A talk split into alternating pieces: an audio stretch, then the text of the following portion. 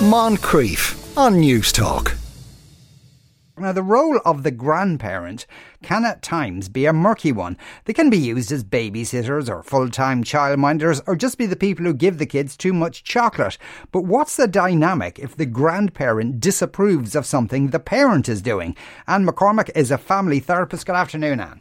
Hi, Sean. How are you? Not too bad. So, the, is, is, uh, do you see a lot of this? Is it a kind of along the lines of a kick in the arse didn't do me any harm kind of stuff? I, I'd see probably more of it in recent times. And I would say that part of the context for that is that a lot of adults now are back at home because of the housing crisis. Mm. Um, and grandparents are maybe involved in that sense with their children or with their children and their children's children. Um, so in that sense, that would be part of what, what I would see in my practice. But I think it's an issue that's that's kind of always there, and um, grandparents like to be involved in their grandchildren's lives. You know, in the main, of course, um, yeah. yeah. and they like to maybe give advice sometimes, but the context of parenting nowadays is so different that sometimes it's not received very well by the parents, and sometimes there's a dynamic where maybe parents hold back from saying things to the grandparents, and grandparents hold back from saying things to their adult children because they don't want to offend them and they don't want to sort of cause offense or whatever. But um, yeah, like it's an issue that's always been there, but I think maybe more in more recent times it's there a little bit more because of the context of you know where people are living and yeah a lot of people are at home for longer if they're all cooped up in the same house as well that's probably ah, you know, well, that's, that's, a very relaxing situation yeah I like that's going to cause issues in and of hmm. itself mm. but and but also like in any even the healthiest uh, parent like if it's a grown-up child and and and uh, um that dynamic it's there's some baggage there so if if the grandparent then says well you're not raising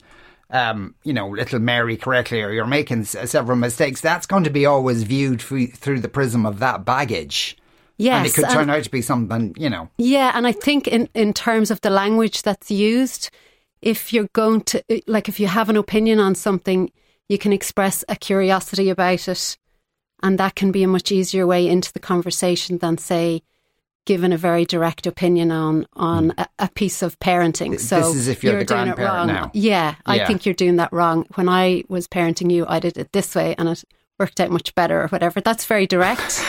yes, but then, then the child says, "Oh, but did it?" Exactly. yeah. So you're yeah, and, and I mean, if you it just strikes me for the grandparent, you're not hiding to nothing, really, if you open your mouth at all. Well, I think that grandparents have a lot of wisdom, and you know, oftentimes they want to to share it, but they don't know how to share it in a way that um, not going to cause offence. And and I think as well, parents today, like back even one generation back, it would have been quite common for one parent to be at home quite a lot of the time, mm. whereas nowadays both parents can be out working and um, there can be a number of adults involved in the upbringing of a child. So I think grandparents are aware of that. Sometimes grandparents are, are part of the the context of, of the discipline system or whatever that's there for the child. Maybe a child is with their um, grandparents for part of the week. So it's it's very complex and, and mm. family life in a way is much more complex compared to how even one generation back it was. Yeah. Um, so, somebody just sent in a, a text saying, uh, You've hit a nerve there. We are currently in a cooling off period after a row with mum and dad at the weekend. We feel they are stepping in and disciplining or disciplining or lecturing our teenage children instead of leaving it to us. They say they're genuinely worried. And so they feel they have to, uh, they have to in order to support our efforts. Do you have any advice? Well, in that situation, I mean, I think it's good to widen out the conversation and rather than just focusing on whatever the particular difficulty was or whatever the concern of the grandparents um, is in that particular situation, if it's possible to set a time aside and have a sort of a wider conversation about how should we communicate about these issues if they come up? Because obviously there's going to be differences of opinion.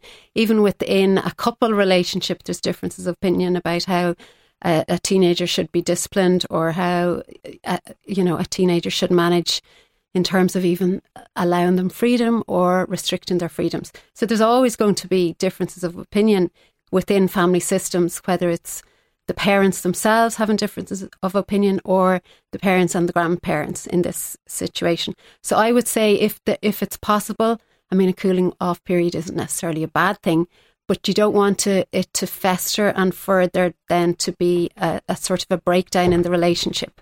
So what I what I would suggest is, without knowing the, the, the full detail, mm. is to sort of introduce the idea of having a conversation about how we manage these things if they come up in the future.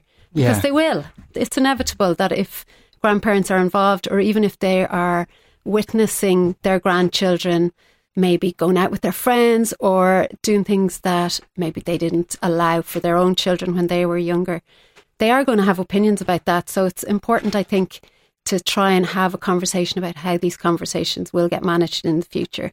And, yeah. and, and at the end of the day, it's up to the parents to kind of hold the power in terms of how the parenting is done because they're the parents. But it's important that grandparents feel that there is space for them to air their views in a way that the, the conversation can kind of hold that. And it's not that they feel that their view should be sort of listened to and taken on board, but it's just they're sharing it because they care. Um, yes, and I think indeed. if that's possible, that would be great. But it's a tricky one. It is. And thanks a million for coming into Thank us today. uh, that's Anne McCormack there, uh, a family therapist. Moncrieff, weekdays at 2 p.m. on Newstalk.